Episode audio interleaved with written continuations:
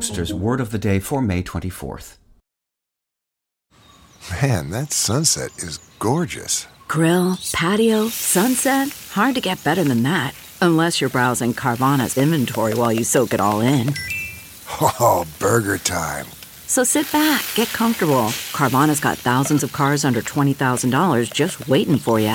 I could stay here forever. Carvana, where car buying meets comfort, meets convenience. Download the app or visit Carvana.com today. Today's word is dander, spelled D A N D E R. Dander is a noun that is a synonym of dandruff and is also used to refer to one's anger or temper. Here's the word used in a sentence from the Daily Beast by Corin Miller. Unlike traditional vacuum cleaners made to handle a wide range of different messes, these next level vacuums for pet hair are engineered to sweep away all of the stubborn pet fur, allowing you to quickly defuzz your stuff and keep dander under control.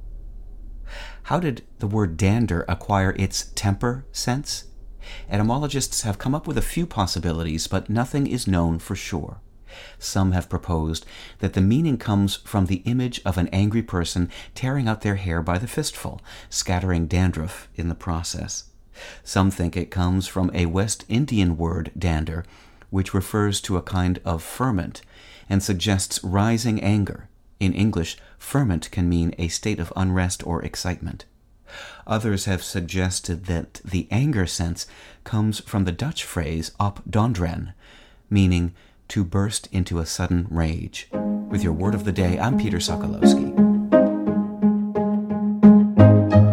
Visit Merriam-Webster.com today for definitions, wordplay, and trending word lookups.